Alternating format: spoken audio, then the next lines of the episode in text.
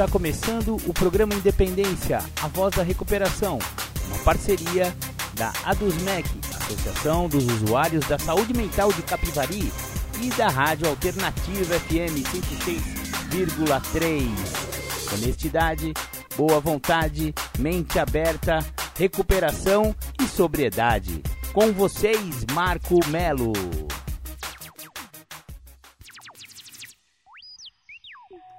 Marco Melo sou eu. Sejam todos muito bem-vindos, sejam todas muito bem-vindas ao programa Independência, que começa na semana do dia 30 de outubro de 2022. Bacana, bacana, você já está no programa Independência.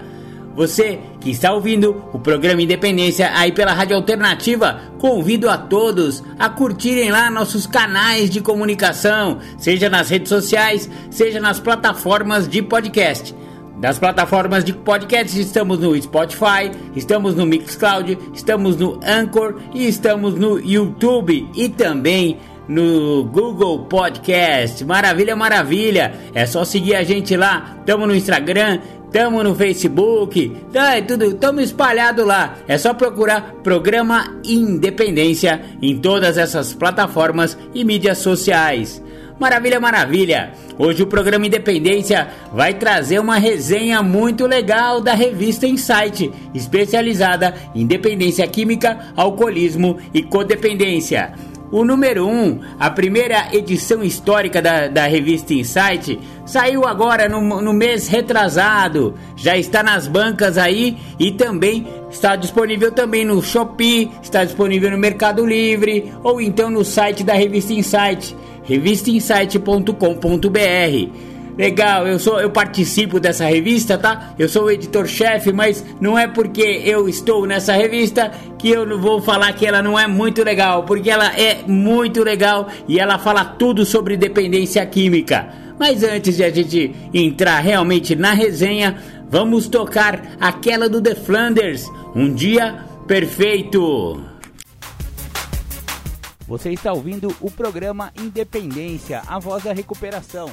Bacana, você ouviu Um Dia Perfeito com The Flanders. Essa música que introduzimos sempre o programa Independência, ela serve para dar uma ligeira cutucadinha, uma ligeira apertadinha no calo do alcoólico que pensa que não é alcoólico. Exatamente, aquele cara que já tá exagerando na bebida, já tá trocando a casa pelo bar e acha que não tem problema com a bebida. Ele começa a beber e não consegue parar ou então ele até consegue parar porque ele sabe que ele, se ele chegar em casa ele vai ouvir bronca da esposa ou da mãe, né? Mas ele sai contrariado lá do churrasco, viu? Esse cara aí ou essa mulher é uma pessoa que pode ser um alcoólico e ainda não percebeu. Por isso que a gente toca sempre essa do The Flanders, um dia perfeito, que o cara olha no espelho, ele não se reconhece, as garrafas todas jogadas ao longo da casa inteira, aquela bagunça, né? Aquela bagunça que é a mente e a casa de um alcoólico. Maravilha, maravilha! Hoje o programa Independência vai tratar de um assunto bem bacana. Vamos fazer a resenha da revista Insight, edição histórica número 1, ano 3.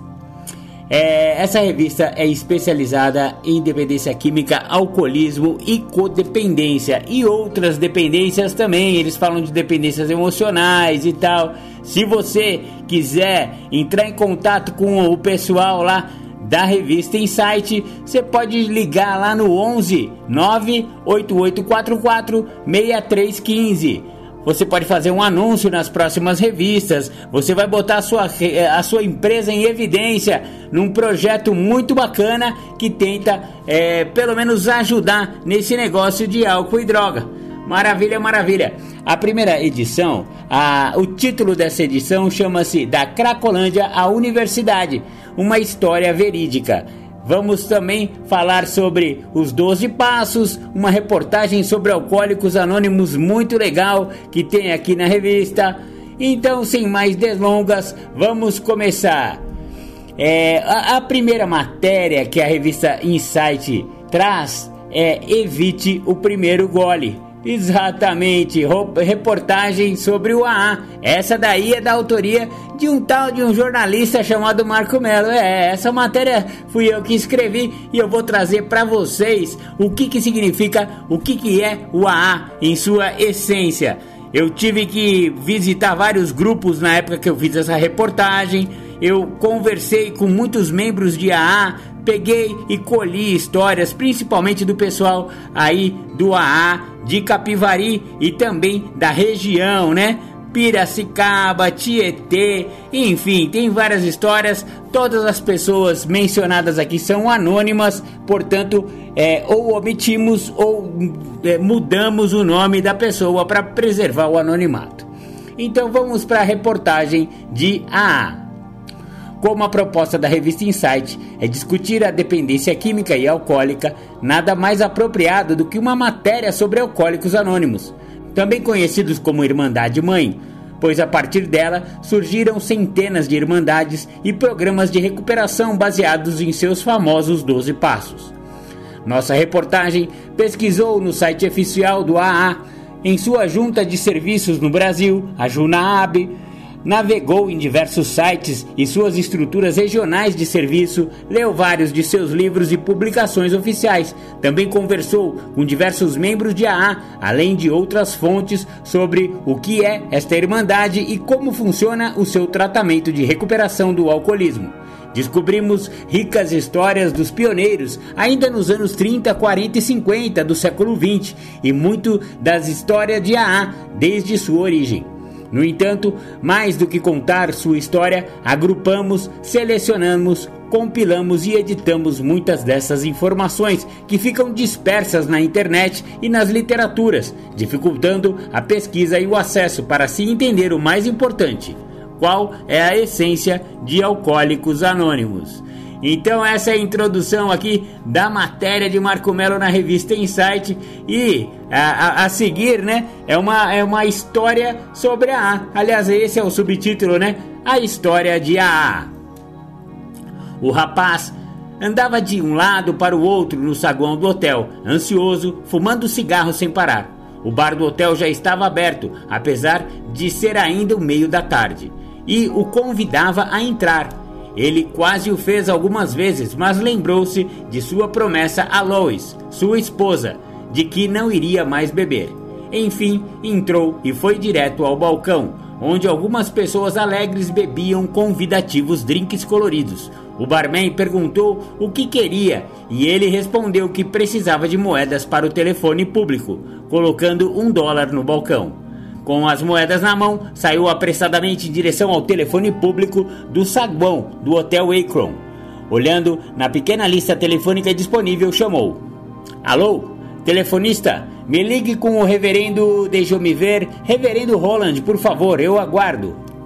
Alguém atende. Alô, reverendo Roland, boa tarde. O que eu vou dizer vai parecer loucura. Meu nome é Bill e eu sou um alcoólatra e preciso muito conversar com um bêbado. Sim, eu sei que o senhor não está bêbado. Não me interprete mal, seu Roland. Mas eu preciso falar com alguém que tenha problemas com a bebida. Não sou da cidade. Estou a negócios. O senhor sabe onde eu poderia encontrar um, um bêbado? Eu sei que parece estranho. Não, não estou bêbado. Apenas preciso falar com um. O senhor conhece alguém? Não? Ah, sim, entendo. Tudo bem. Muito obrigado, Reverendo Roland. Alô?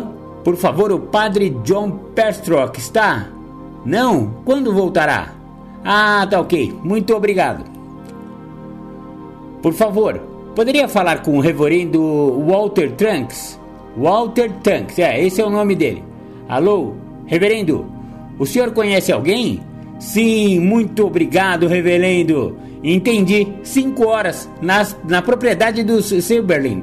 Qual é o nome da pessoa com quem eu me encontrarei? Robert Smith. Ah, sim. Doutor Robert Smith. Anotei tudo. Muito obrigado mesmo, reverendo. O senhor salvou a minha vida. Até logo então. Em junho de 1935, na cidade de Akron, Ohio, Estados Unidos, Bill, um corretor da Bolsa de Valores de Nova York, e Bob, um médico cirurgião local, se encontraram de uma maneira insólita.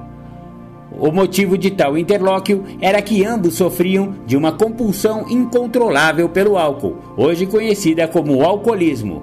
Seis meses antes deste encontro, Bill havia tido uma experiência espiritual, após uma vida inteira de sofrimentos, internações, tombos, sarjetas e tudo mais que acomete os alcoólatras. Completamente derrotado pelo álcool e sem fé alguma em nada, Bill desafiou Deus e pediu que ele se manifestasse, se é que existia. Em seguida, diz ter sido envolvido numa luz fortíssima, inexplicável, que preencheu o quarto onde estava e também a sua vida doravante. Após este evento, conhecido na Irmandade de AA como o Fogo do Bill, ele nunca mais bebeu e se libertou de sua compulsão. Mas não foi apenas essa luz mística que teria produzido este efeito em Bill. Através de um amigo também alcoólico, conheceu os grupos Oxford, muito ativos no aprimoramento moral e espiritual de seus membros no início do século XX. Outro fator relevante à conquista de sua sobriedade foi ter recebido muita ajuda do Dr. William D. Silkworth, médico de Nova York e especialista em alcoolismo. Voltemos a Akron de 1935, propriedade dos Sieberling. Boa tarde, Dr. Bob. Apertou-lhe a mão que tentava disfarçar o temor. Meu nome é Bill. Olha, Bill, não me leve a mal, mas eu tenho meu muitos afazeres. Só poderei dedicar-lhe 15 minutos. Minha esposa insistiu, juntamente com o reverendo Tanks, um grande amigo da família, mas sinceramente tive muitas pessoas que tentaram me ajudar, médicos, curandeiros, religiosos. Não consigo imaginar como você poderia me ajudar, Bill. Bob, eu não vim lhe ajudar, eu vim lhe pedir ajuda. Bob olhou com uma cara de dúvida. Bob também tinha frequentado as reuniões dos grupos Oxford, em Akron, e isso acabou sendo um elo que possibilitou fluidez no bate-papo, embora Bob não tenha conseguido parar de beber apenas nas reuniões deste grupo. Ele ficou impressionado com as teorias de Bill de que o segredo da sobriedade seria conversar com outro alcoólico sobre o seu problema de alcoolismo. Esta conversa foi muito agradável e parecia que Bill e Bob eram amigos de longa data, não dois estranhos que haviam acabado de se conhecer. Bob, com avançado alcoolismo, não conseguia ficar uma hora sequer sem beber alguma coisa alcoólica, mas nesta noite, com Bill, nem viu as horas passarem. Quando percebeu, haviam se passado seis horas e ele não teve vontade de beber. Pensou: talvez esse Bill não seja tão maluco quanto eu pensava, pois seis horas sem beber é um novo recorde para mim. Este foi o primeiro dia de sobriedade do Dr. Bob. Bill acreditava que o alcoolismo era uma doença da mente, das emoções e do corpo. Suas internações no Hospital Towns e conversas com o Dr. Silkworth o instruíram sobre esse ponto, e isso acabou sendo a pedra fundamental do programa de recuperação que desenvolveria junto com seu novo parceiro, o Dr. Bob. Os dois pioneiros começaram então a visitar alcoólicos internados no Hospital Municipal de Akron, onde Bob prestava serviço, a fim de levarem este novo tratamento a outros alcoólicos como eles. Logo, conseguiram que um paciente internado por alcoolismo também atingisse a sobriedade através destes bate-papos e formaram o primeiro núcleo que viria a se tornar um grupo de AA, embora ainda não existisse esse nome. No outono de 1935, um segundo grupo liderado por Bill foi se formando em Nova York e um terceiro em Cleveland, quatro anos mais tarde, quando o AA atingiu uma centena de membros. O ano de 1939 foi decisivo para a AA, com a publicação do livro grande intitulado Alcoólicos Anônimos. Foi quando iniciou-se oficialmente essa irmandade que agora tinha um texto-guia do tratamento baseado em seus 12 passos, um sistema revolucionário para parar de beber. Mas o AA é muito mais do que parar de beber, é um programa de vida nova, de aprimoramento pessoal e espiritual o site oficial do AA diz o seguinte sobre estes passos: O sucesso do programa de AA deve-se ao fato de que quem não está bebendo tem uma excepcional facilidade de ajudar um bebedor problema. Esta é a simplicidade do programa de AA. quando um alcoólico recuperado pelos passos relata seus problemas com a bebida, descreve como está sua sobriedade e o que encontraram em AA, e abordam um provável ingressante a experimentar essa possibilidade. O centro desse programa sugerido é baseado em 12 passos. Esses passos são muito importantes para a recuperação do alcoólico, mas o programa de AA é composto ainda por 12 tradições que dizem respeito ao relacionamento e manutenção dos grupos e por 12 conceitos que regem os trabalhos nas estruturas de serviço da Irmandade. Existem também 80 lemas e 31 princípios de ouro de AA.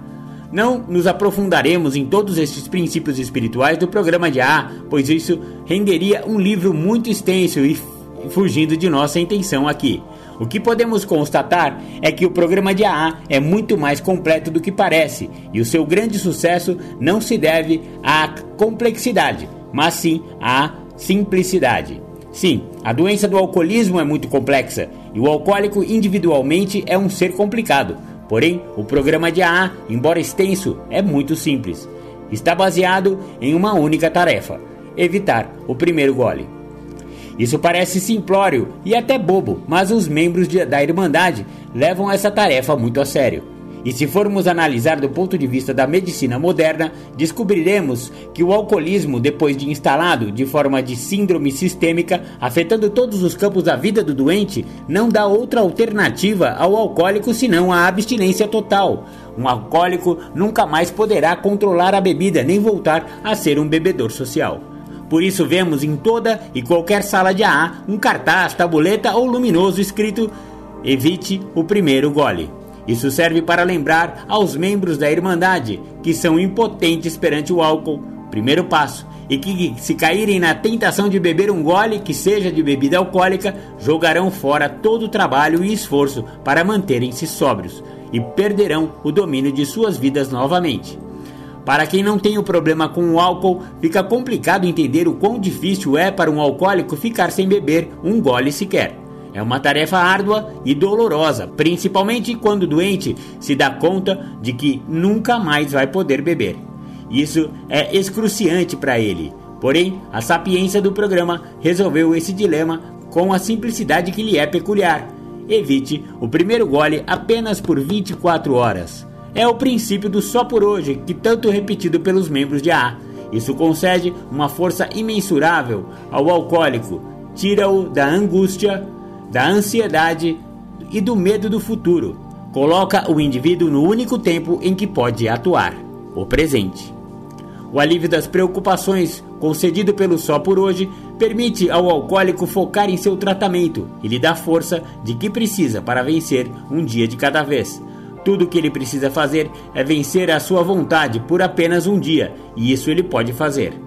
Muitos alcoólicos que entrevistamos estão há múltiplos anos longe da bebida, aplicando a simplicidade desse segredo de A: evitar o primeiro gole apenas por um dia. Para elucidar esses e outros pontos de tratamento, sugerimos a leitura do box de entrevista, onde um membro de AA de 56 anos do sexo masculino e natural de Capivari, conta como bebeu por 30 anos, encontrou o caminho de AA, ficando 5 anos sóbrio, depois recaiu na bebida, ficou mais 10 anos bebendo e reencontrou a recuperação há 3 anos e meio. Muito bacana, muito bacana. A gente vai fazer uma pausa aqui para tocar um som de recuperação e já já a gente volta com mais resenha da revista Insight.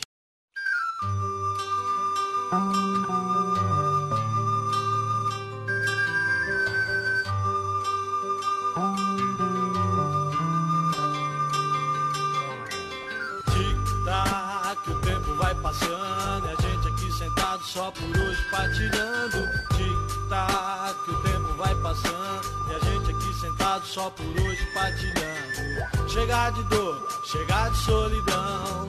Se o bicho pega, eu vou no grupo União. Só por hoje é só alegria. Se tem barulho, eu vou na azul do meio-dia. Vou partilhar, falar dos meus problemas. Em NA eu aprendi que vale a pena porque tic-tac, o tempo vai passando E a gente aqui sentado só por hoje partilhando Tic-tac, o tempo vai passando E a gente aqui sentado só por hoje partilhando Primeiro passo, falar de rendição serenidade, praticar aceitação. Insanidade, loucura, que horror. Segundo passo, meu poder superior. E a entrega que eu fiz no passo 3 A cada dia eu faço tudo outra vez Porque tic-tac, o tempo vai passando. E a gente aqui sentado só por hoje partilhando. Tic-tac, o tempo vai passando. E a gente aqui sentado só por hoje partilhando. O quarto passo, inventário que legal. Foi onde eu vi que eu não era só do mal. O quinto passo, com o padrinho e com meu Deus Eu admito que os erros foram meus. O sexto passo, me preparo pra mudar. Não tem mais jeito, eu não posso mais brincar, porque tic-tac, o tempo vai passando. E a gente aqui sentado só por hoje partilhando. Tic-tac, o tempo vai passando. E a gente aqui sentado só por hoje partilhando. Os meus defeitos me tiraram a mocidade. Sétimo passo, mudança e humildade. Olho para trás, o rastro que eu deixei. Oitavo passo, a turma que eu prejudiquei. E o nono passo é resultado de ação. Aonde der eu vou fazer reparação, porque tic-tac, o tempo vai passando. E a gente aqui sentado só por hoje partilhando. Tic-tac, o tempo vai passando. E a gente aqui sentado só por hoje partilhando. Décimo passo, eu olho pro meu dia. Só por hoje eu vou mudar com alegria. E o passo 11, prece meditação. Esse programa mudou meu coração. E o passo 12, misturado com os primeiros. Nossa mensagem eu vou gritar pro mundo inteiro. Tic-tac, o tempo vai passando. E a gente aqui sentado só por hoje partilhando. Tic-tac, o tempo vai passando. E a gente aqui sentado só por hoje partilhando. Lá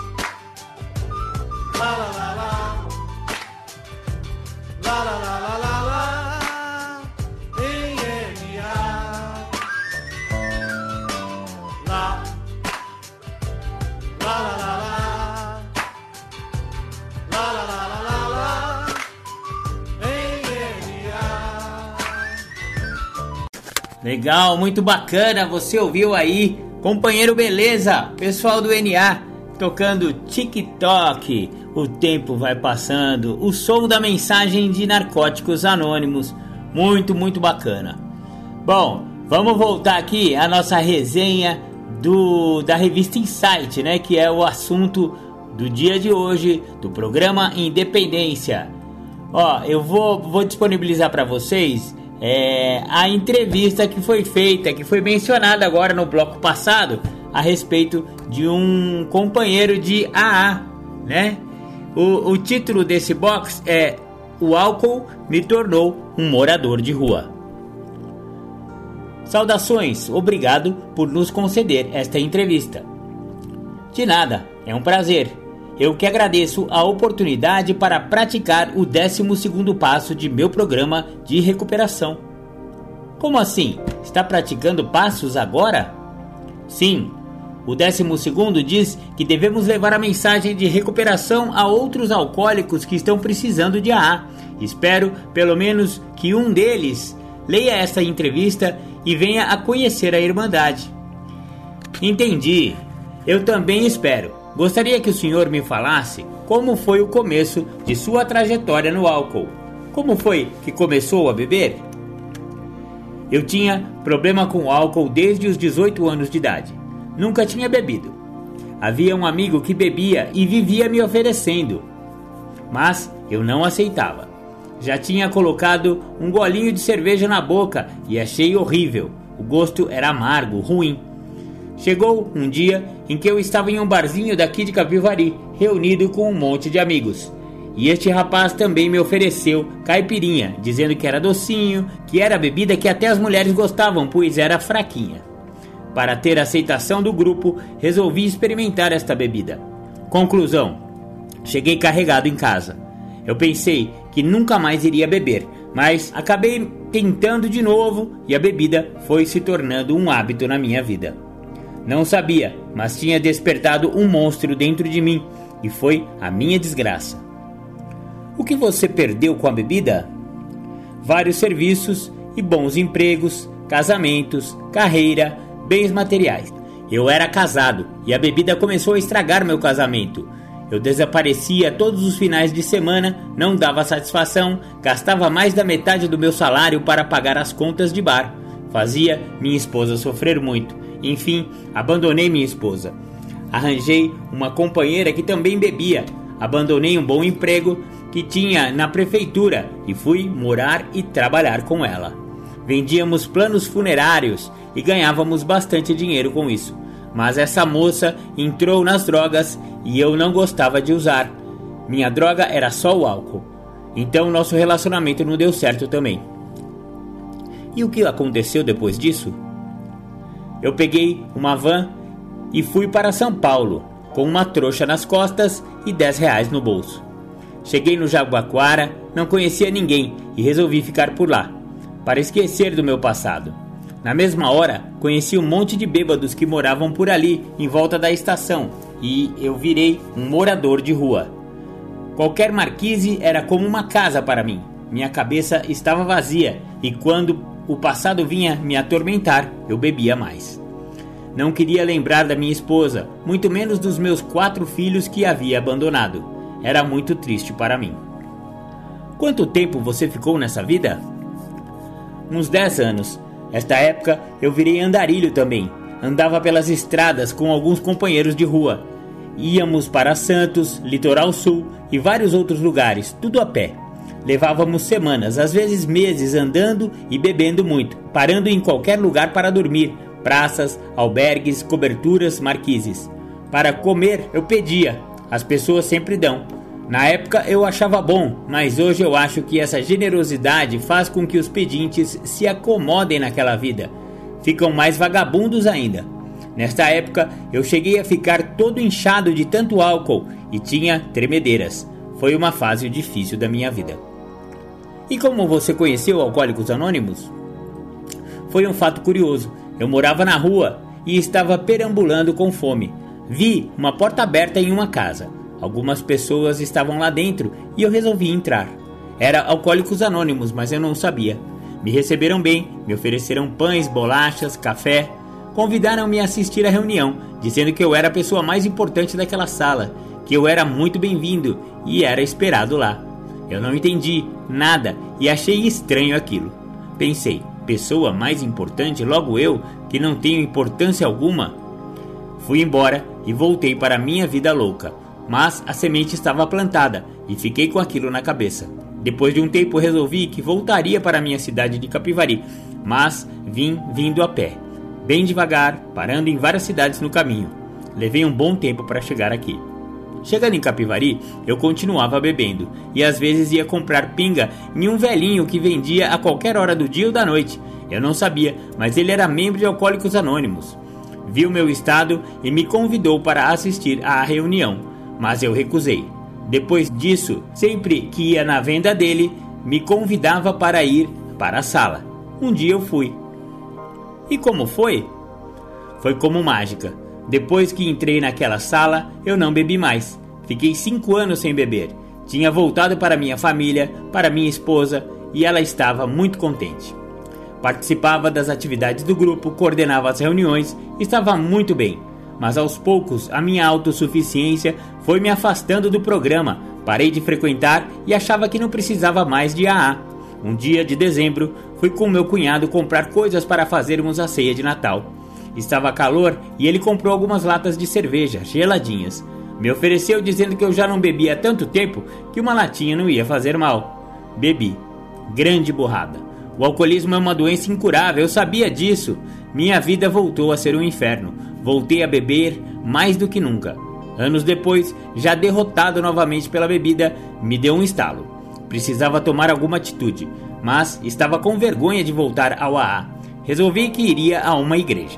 Em uma manhã de domingo, me dirigi à igreja, mas alguma força me impulsionou para a sala de AA. Sabia que lá era o meu lugar. As igrejas são ótimas para quem tem problemas com álcool, o lugar é Alcoólicos Anônimos. Fui muito bem recebido novamente e nada do que eu tinha pensado e achado que iriam me reprimir ou me julgar aconteceu. Estou aqui em AA e daqui ninguém me tira. Estou há três anos e meio sóbrio novamente e, se Deus quiser, só por hoje, nunca mais.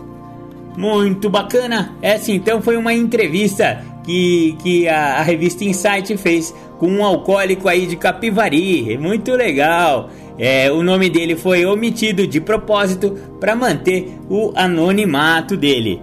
Legal, legal. Vamos dar uma pausa e ouvir um som de recuperação. Já já a gente volta novamente. Você está ouvindo o programa Independência, a voz da recuperação. Muito legal, você ouviu aí a Mardita com The Flanders, uma música muito bem humorada, mas que traz uma, uma mensagem séria, né? A pessoa que tem problema com álcool não pode mais beber bebida alcoólica. E lá lá lá, somente Guaraná. É isso aí, perdeu Playboy e a vida é muito melhor sem álcool, acredite. Eu tô há 10 anos sem botar uma gota de álcool na boca e para mim tá valendo muito a pena. Maravilha, maravilha. Vamos à reportagem do, da revista Insight a respeito de AA e agora eu vou contar a história de Pedrão, um AA. Geralmente, ao vermos pelas ruas da cidade uma pessoa em roupas simples e encardidas empurrando uma carriola com materiais de reciclagem dentro, pensamos que ali está alguém derrotado pelas circunstâncias da vida, alguém que perdeu para o sistema. Não é comum ver essa pessoa como vitoriosa, que tenha superado seja lá o que for. Essas características bem humanas de preconceber atributos e prejulgar pessoas a partir de uma imagem nos faz errar feio quando se trata de Pedrão, personagem da vida real que, respeitando seu anonimato, trocamos seu nome. Pedrão tem uma interessantíssima história de vida que poderia ser dividida em duas partes fundamentais. A primeira, alcoólica, no período anterior ao primeiro tombo de sua vida foi uma queda real que o acometera após uma grande bebedeira, seguida de coma alcoólico, mas principalmente foi uma derrocada moral, pessoal e profissional. A segunda é a parte que começou sete anos após sua primeira queda e que dura até hoje. A segunda é a parte que ele se orgulha e estufa o peito para falar. Estou há 33 anos sóbrio e nunca mais caí. Pedrão foi um servidor público e um dos fundadores da Guarda Municipal da cidade. Fez muita patrulha a pé, como se costumava fazer naquela época, e, ironicamente, colocou muitos alcoólatras que dormiam pelas praças e ruas para circular, impedindo que repousassem nos espaços públicos conforme ordens que recebia do comando de sua corporação. Como o alcoolismo é uma doença progressiva, nesta época ele ainda não sabia que acabaria se tornando um desses bêbados enxotados de bancos de praças. Ele ainda acreditava que estava no controle de suas pinguinhas inocentes que tanto apreciava beber ao final do expediente. Mas sua derrocada, além da bebida, viria por causa de uma mulher, ou melhor, por causa de um marido enciumado. Da guarita onde montava guarda periodicamente, podia ver um entre-sai de homens na rua cujo trânsito era impedido a automóveis. Estes transeuntes se dirigiam à casa de uma formosa e jovem senhora. Ficavam cerca de uma hora lá, depois ganhavam a rua novamente. Pedrão, certa feita, foi ter com a dita senhora, quando a viu em seu portão, perguntando: A senhora consegue ler o que está escrito ali na placa? Ao que a senhora marota responde: área militar, trânsito impedido. O homem fardado diz então: Eu vejo tantos rapazes entrarem e saírem daqui. E eu, como fico? Pedrão, doravante, começou a frequentar a casa da dama. Ficou um pouco desconfortável ao ver que a senhora tinha uma filha de uns quatro anos que sempre brincava no quintal. Ele sabia que o marido e pai daquela criança um dia poderia lhe trazer problemas. Porém, sua onipotência o cegou e ele não soube que um dia aquela menina fora indagada pelo pai: Quem é o rapaz? Ao que a pequena respondeu: Um guarda. Como é esse guarda? Branco ou negro? E a menina: Negro. Gordo ou magro? Gordo. Pronto, estava desvendado o deslize. O pai e marido era vigia noturno em uma notória fábrica de bebidas da cidade Conhecia todos os guardas e suas perguntas à filha já haviam apontado Pedrão, aquele safado. Mas ele conhecia a fraqueza do seu rival, o álcool, e preparara uma arapuca. Uma noite, o guarda negro e gordo passava em frente à fábrica de bebidas quando for abordado pelo vigia. Pedrão, Pedrão, entre aqui que tem tudo que você gosta. Na sala do vigia, uma mesa ostentava todo tipo de bebida. Os olhos de Pedrão brilharam. O vigia ergueu um copo de batidinha de amendoim, dando outro ao guarda, brindando com falsa alegria. O vigia fez outras dezenas de brindes, mas apenas fingia que bebia, deixando Pedrão entornar uma série de produtos da fábrica: pinga com menta, pinga com abacaxi, pinga com coco, gin, meia de seda, fogo paulista, conhaque medalha e para finalizar os brindes, um uísque horrível, de Old Bliss. Pedrão, completamente bêbado, sai da fábrica trôpego, deixando para trás um vigia com um sorriso irônico no rosto. Não anda nem meio quarteirão e desmaia na calçada. Horas depois, já de manhã, é acordado subitamente por pés de coturno. Levanta, guarda, levanta! Pedrão estava em desalinho, exalando álcool, sem cap, sem cinturão, sem cacetete e sem revólver. Deu sua hora de chegar no posto da guarda e nada do senhor aparecer. Ficamos apreensivos até que recebemos um telefonema dizendo que havia um guarda morto aqui e olhe para você. Naquele dia, o comandante passou-lhe um sermão e completou: A partir de hoje você não pertence mais à nossa corporação. No dia seguinte, Pedrão foi manchete de jornal na sessão policial. Exonerado a bem do serviço público. Depois deste dia, Pedrão virou um trapo humano. Entregou-se completamente ao álcool, a perambular pelas ruas, dormir em terrenos baldios, canaviais e praças, enxotados pelos seus ex-colegas. Foram sete anos caindo, diz-me Pedrão. Lágrimas a molhar a face. Parou um pouco de falar, enxugou o rosto com um lenço que tirou do bolso, prosseguindo. Até que encontrei Alcoólicos Anônimos. Não foi fácil. Lutei comigo mesmo durante quatro meses, Deus e o diabo brigando no meu coração. Hoje em dia, Pedrão ajuda muitas pessoas com problemas semelhantes ao seu em Alcoólicos Anônimos. Não bebe há 33 anos, mas diz que continua com vontade de beber. Sempre que passa aquele carro movido a álcool, fica com água na boca, sentindo o cheiro. Nunca mais encontrou um emprego formal, segundo ele, devido à manchete de jornal. Não conseguiu se aposentar e trabalha recolhendo reciclagem com sua carriola aos 73 anos de idade. Pedrão é um herói anônimo de Capivari.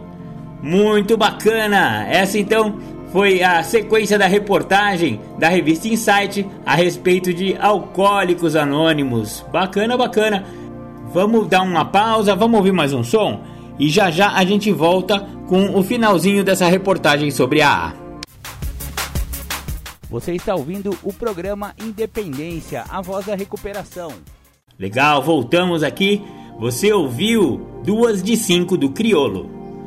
Maravilha, maravilha. Agora vamos terminando a, a reportagem sobre Alcoólicos Anônimos da revista Insight, primeira edição histórica. Se você quiser adquirir essa revista, é só entrar lá no Mercado Livre e colocar lá Revista Insight que você vai achar a nossa revista lá e vai poder adquirir e vai receber aí na sua casa. Ou então entre no www.revistainsight.com.br, que lá também tem uma lojinha virtual onde você pode adquirir o número da revista. Maravilha, maravilha. Ó, é, para finalizar essa reportagem, o subtítulo é o seguinte: O segredo está na próxima. Os olhos vermelhos e lacrimejantes de Abílio não escondem a emoção que aperta seu peito, transbordando em um fio cristalino de lágrima seu rosto cansado de sofrer. É um tipo de emoção que há muito não sentia, uma emoção pura, sóbria, sem artifício, alcoólico, que ele vinha utilizando ao longo dos últimos 26 anos de sua vida. Este redemoinho de emoções, pensamentos e viagens internas ao seu próprio passado fora induzido pela fala simples e mansa de um senhor de mais de 70 anos de idade e mais de 30 de sobriedade naquela reunião que conhecera há poucas semanas, mas que estava mexendo visceralmente com sua vida. Pela mente de Abílio, pensamentos pululavam. Como esse velhinho pode saber o que aconteceu comigo? Como ele pode entender o que se passa dentro de mim?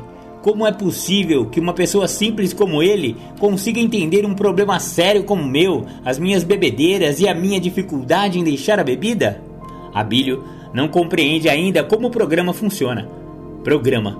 É assim que esses tiozinhos o chamam, não é? Programa de 12 passos. Que coisa estranha. Que vontade de me reencontrar. Que vontade de chorar. O fato é que Abílio está apenas há três semanas frequentando as reuniões de Alcoólicos Anônimos e esta Irmandade, este programa de recuperação, havia conseguido fazer o que todas as outras alternativas que tentou não fizeram: deixá-lo abstêmio da bebida. E não foram poucas as tentativas de parar de beber. Ele recorreu a médicos, psicólogos, psiquiatras, medicamentos, antidepressivos, ansiolíticos, igrejas, seitas, chás, ervas, macumbas, pais de santo e qualquer coisa que qualquer pessoa que lhe dissesse que funcionava para se livrar do álcool, mas nada disso tinha dado resultado. Em uma das muitas madrugadas em que Abílio navegava a esmo pela internet, com uma enorme ressaca física e moral e completamente derrotado por ter novamente perdido para o álcool, se deparou com um site de AA que lhe perguntava em sua homepage: Problema com a bebida? Precisa de ajuda? E em seguida um botão Saiba mais lhe conduziu ao endereço de uma sala em sua cidade de Capivari. Ele pensara que seria mais uma tentativa frustrada, porém alguma coisa mais forte o atraiu para AA. Talvez o sentimento de completa derrota, talvez o sincero desejo de largar a bebida. No dia seguinte, ele chegou, cabisbaixo, à sala do grupo Capivari, deparando-se com algumas pessoas que conversavam animadamente enquanto faziam um aromático café. Varriam a sala, arrumavam as cadeiras e preparavam tudo para a reunião que começaria dali a alguns minutos. Esses companheiros, depois descobriria que eles se tratavam assim, o receberam calorosamente, com muita animação. Perguntaram se era a primeira vez em uma sala de AA e, ao saberem que sim, fizeram um acolhimento especial, dizendo a ele que era a pessoa mais importante daquela sala. Abílio pensou: mais importante? Esses caras só podem estar de brincadeira, não tenho mais importância nenhuma. Mas os companheiros sabiam o que estavam falando. O experiente senhor Joel idoso de 73 anos que mencionamos no início da narrativa, entendia o sentimento desconcertante que a frase pessoa mais importante causava nas pessoas. Assim, tinha acontecido com ele 30 anos atrás, quando lhe disseram isso. Ele sabia por experiência, vendo tantas pessoas chegarem à sala, que o sentimento de desimportância e de derrota era tão gritante que esta frase causava grande comoção. Apesar do impacto, Abílio sentou-se em uma cadeira do fundo e assistiu à reunião. Sem entender o porquê, sentiu-se muito melhor quando saiu do que quando entrou. Os companheiros sugeriram que ele voltasse novamente e que o segredo do programa estava sempre na próxima reunião. Abílio voltou, pois queria saber esse tal segredo, e continuou voltando durante as próximas três semanas e não bebeu mais. Isso era um verdadeiro milagre, mas começou a entender qual era o segredo. Os companheiros falavam que o segredo estava na próxima reunião e nunca se descobria qual era esse segredo. Abílio, inteligente, entendeu. O segredo era continuar voltando às reuniões. Muito bacana! Então, essa foi a história de Abílio que encerra aqui a reportagem da revista Insight a respeito de AA, a respeito de Alcoólicos Anônimos. Vamos ouvir mais um sonzinho aí? Já já a gente volta.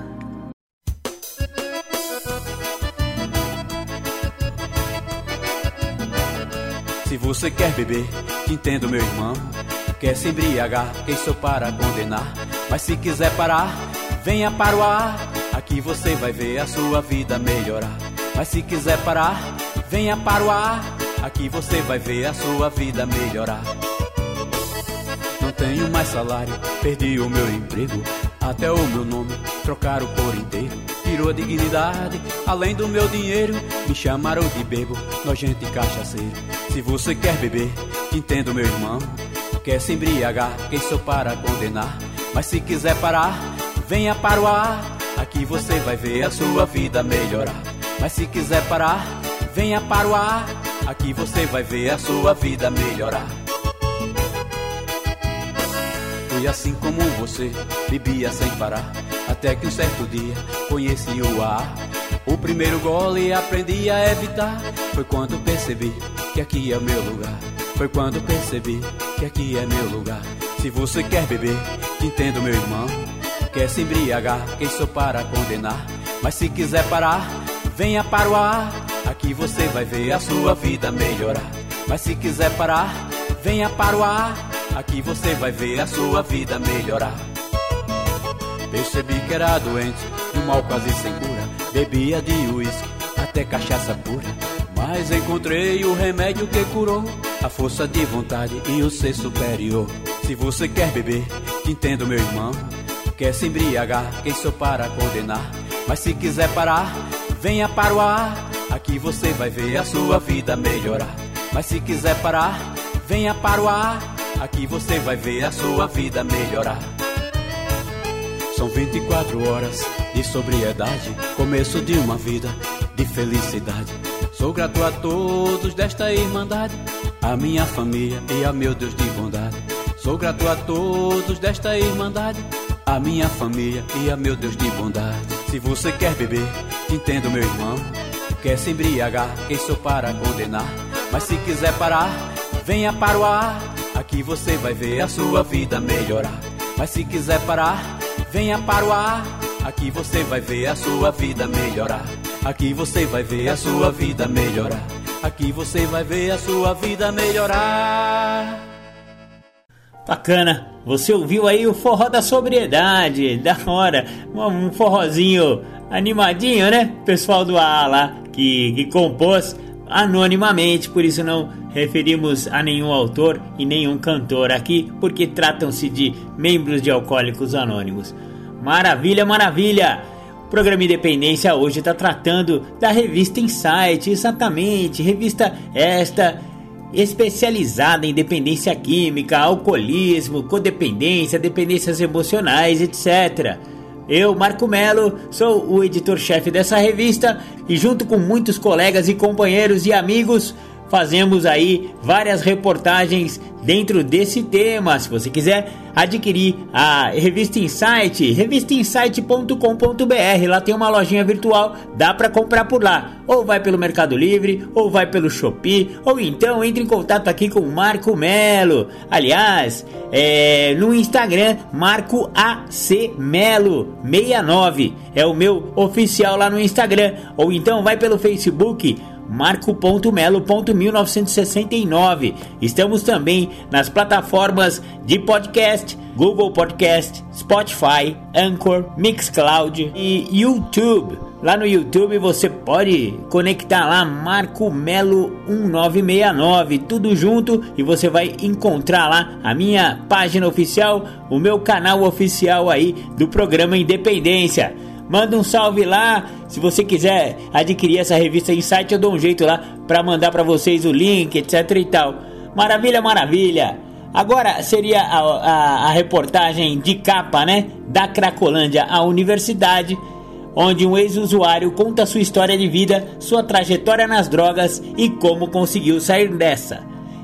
Essa daqui é a reportagem principal da revista, ela tá muito legal. Quem escreveu ela foi esse próprio anônimo, a pessoa que passou por todos esses perrengues aí, exatamente. Então, vale a pena você conhecer a história desse rapazote que ficou muitos e muitos anos na Cracolândia, no crack, na cocaína, em tudo quanto é droga e conseguiu encontrar uma nova maneira de viver nas Irmandades Anônimas e hoje já está é, sóbrio e limpo lá há, há, múltiplos e múltiplos anos. É uma história muito bacana e você deveria adquirir a revista Insight para conhecer mais sobre essa história.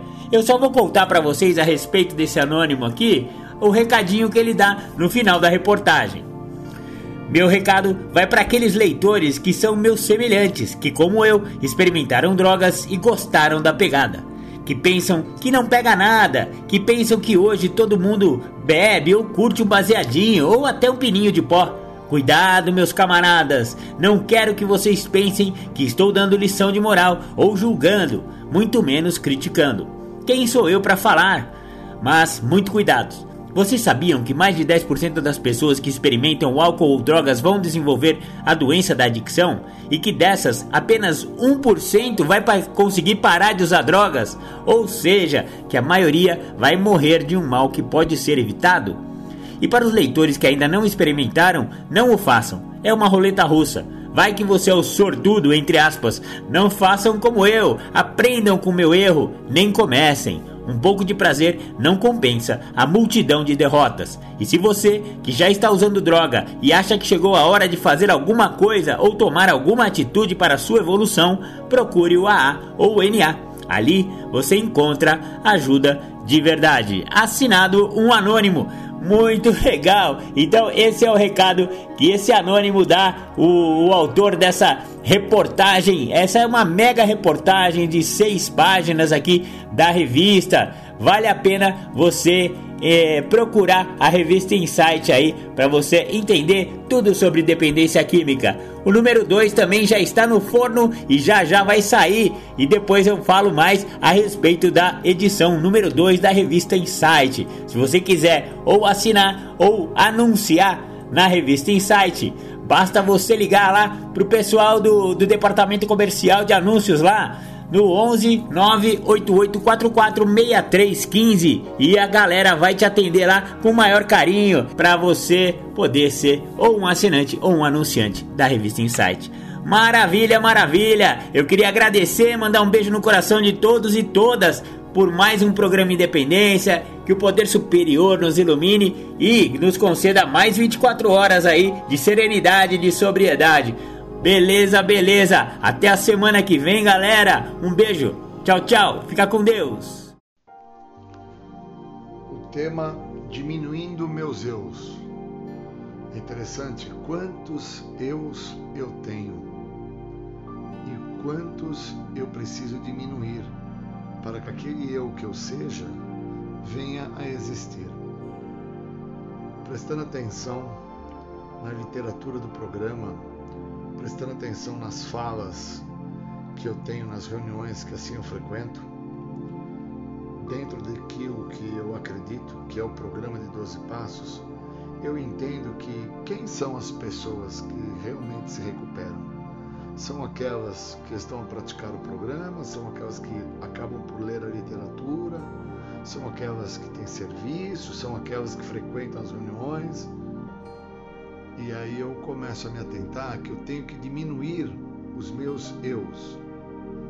Quando eu retrato a ideia dos eus, é esse eu que faz o serviço, é esse eu que lê a literatura, é esse eu que vai na reunião de partilha, é esse eu que coloca a contribuição na sétima tradição. Mas para que eu saiba quem eu sou e para com que aquilo que eu acredito que sou deixe de existir, eu tenho que diminuir esse eu que eu acredito que eu seja. O eu que participa, o eu que lê a literatura, o eu que frequenta o grupo, o eu que faz o serviço, o eu que ajuda.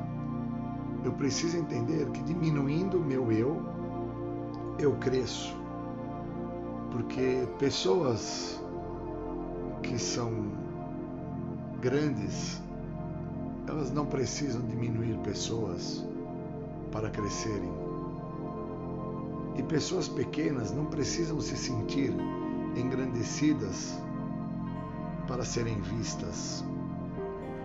Diminuir o eu que eu sou me coloca no meu tamanho, me coloca na posição que eu preciso me faz entender o que esse programa tem a oferecer, que é muito mais do que parar de usar droga, é me libertar em relação a esse eu que eu sou que nunca se viu dentro do tamanho que assim se tem, nunca se percebeu dentro daquilo que ele é. A perda deste eu se deu bem jovem. E bem jovem esse eu perde a sua essência e ali, dentro da sua natureza mais exata, é implantada uma segunda natureza que faz parte dos eus que eu tenho, que eu trago, que eu hoje enxergo, que eu não quero que os mesmos permaneçam. Para deixar com que esse eu que eu sou deixe de existir, eu tenho que entender este eu que eu estou sendo. Essa necessidade intrínseca de existir, de fazer parte, de ser visto. Este eu não precisa disto para com que ele exista. Eu preciso reconhecer o meu eu. Eu preciso diminuir os eus que eu tenho comigo, que foram adquiridos a partir de uma segunda natureza, que se tornou a natureza que me leva até o programa. Uma natureza corrompida, uma natureza efêmera, uma natureza comprometedora, que me leva até o programa e me faz até acreditar que aquilo eu sou.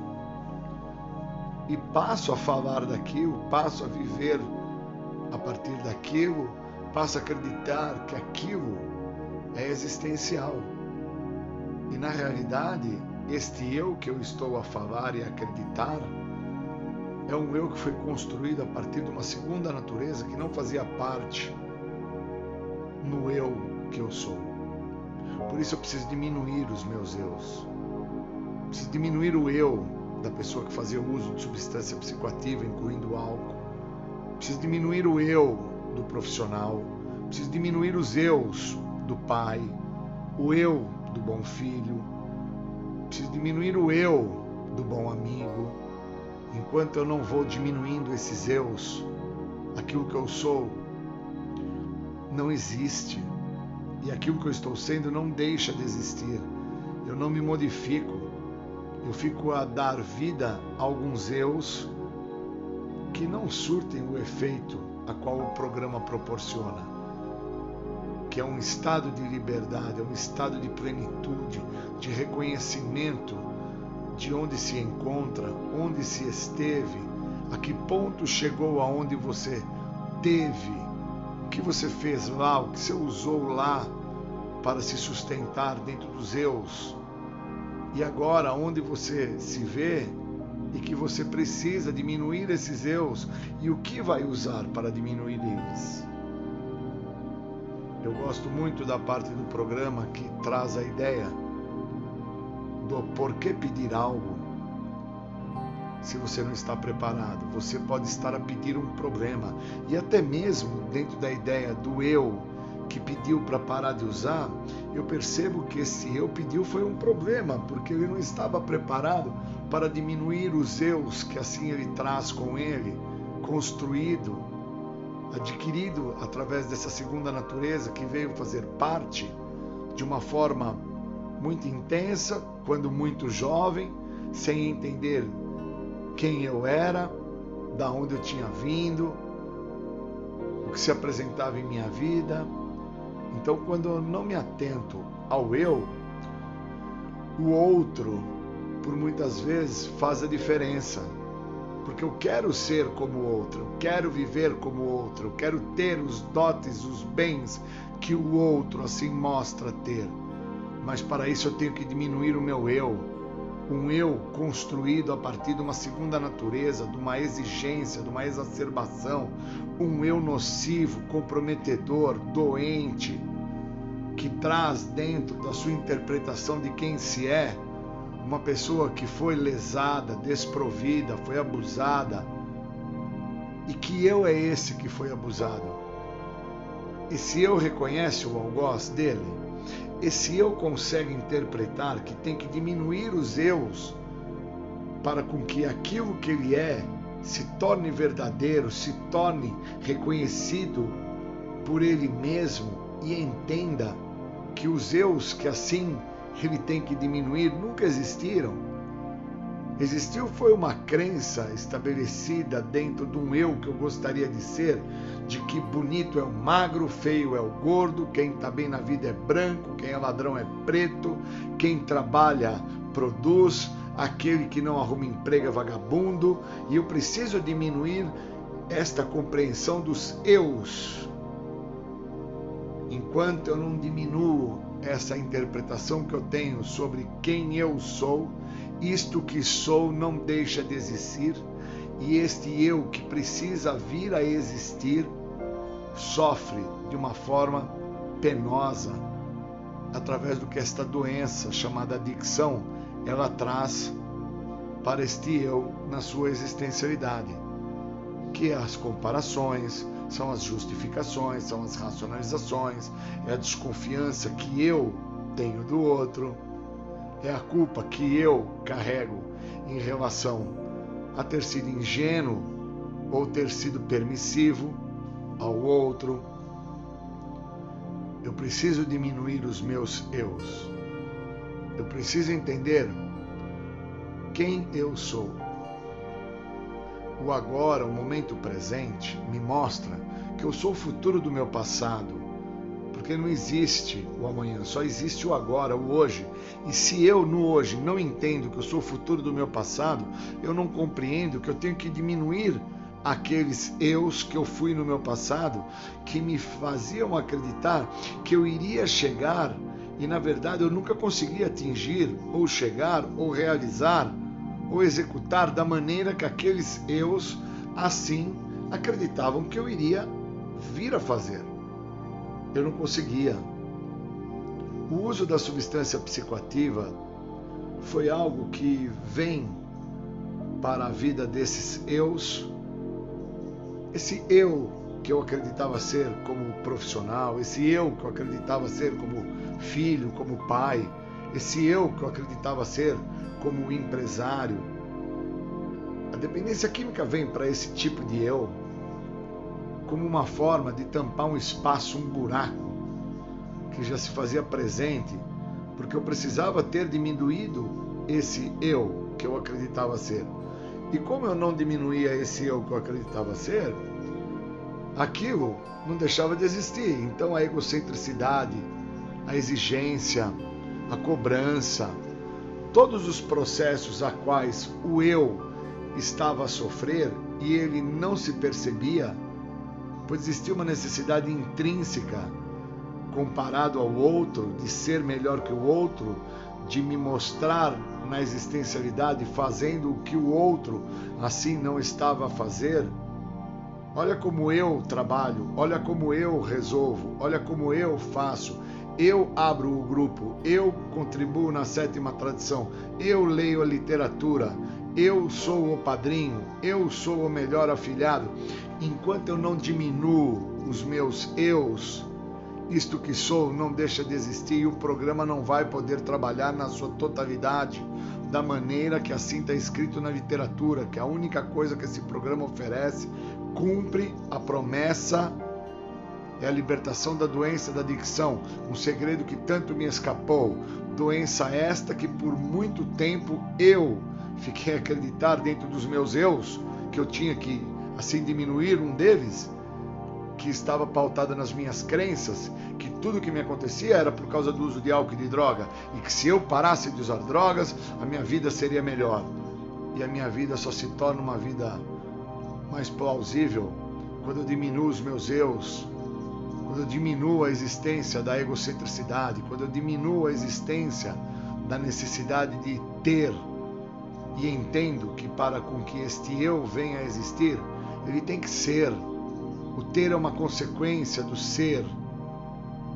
Então aquilo que eu sou vai deixar de existir quando eu consigo compreender quem eu sou, aonde eu me encontro no momento presente que eu estou.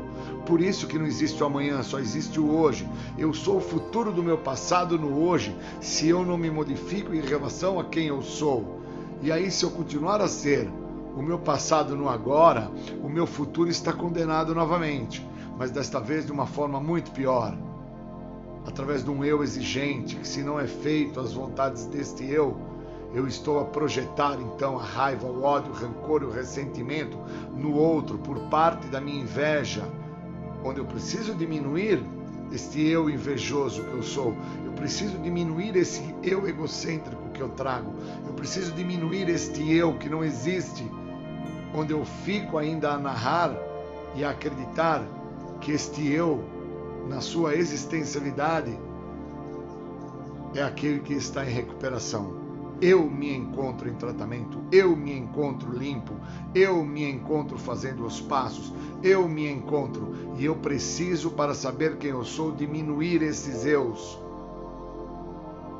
para que o menos se torne mais. É muito bom entender os eus que eu trago e buscar a viver um eu que realmente funcione para mim desejar bons momentos, agradecer o grupo que me pediu para falar sobre eu. Eu preciso diminuir os eus para saber quem eu sou. Obrigado, bons momentos. Você está ouvindo o programa Independência, a voz da recuperação. Bom, vamos falar de recuperação, nós vamos falar dentro do processo de tratamento de ego e debilidade. Eu acho que as pessoas que não conseguem se manter sem recuperação, elas sofrem de algo muito maior do que o que o programa oferece. Enquanto uma pessoa não interpretar que o significado de impotência que está escrito no primeiro passo está linkado a um fator de debilidade, ela nunca vai se ver como débil. Ela vai se achar que ela é impotente perante aquilo que ela acredita que é o que a faz ter problemas. Só que o dia que o uso de álcool e droga causar problema para a pessoa, realmente essa pessoa para de usar, porque ela vai interpretar que o que faz com que ela venha fazer o uso da substância, que então ela entende como o nome de álcool e droga, causadora dos seus problemas, ela vai interpretar, pois o ego dela, ela passa então a trabalhar isso. Uma pessoa ela não entra em recuperação por causa que ela parou de usar álcool ou droga. Uma pessoa entra em recuperação quando ela tem passo, quando ela tem tratamento, ela tem programa. Não é porque a pessoa deixou de usar álcool e droga que ela está em recuperação. Tanto ela não está que o que mostra isso é que o ego dela movimenta todo o estado de debilidade dela. O estado de debilidade dela se mostra quando ela não tem álcool e droga. Enquanto ela tem uso de álcool e droga, o que ela tem é a substância psicoativa na sua vida. E tendo o uso da substância psicoativa, ela está como fala na literatura, né? Está sobre os efeitos da substância. Então ela está lá dentro dos sintomas da doença, que são efeitos da substância, ela está sobre negação, justificação, racionalização, desconfiança dos outros, culpa, vergonha.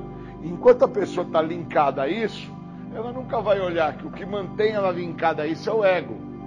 Então, se ela não trabalha o ego, que seria interpretar por qual motivo ela foi fazer o uso do químico, se ela não linkar isso, ela vai ficar acreditando que ao tirar o uso do álcool e da droga, ela está em recuperação.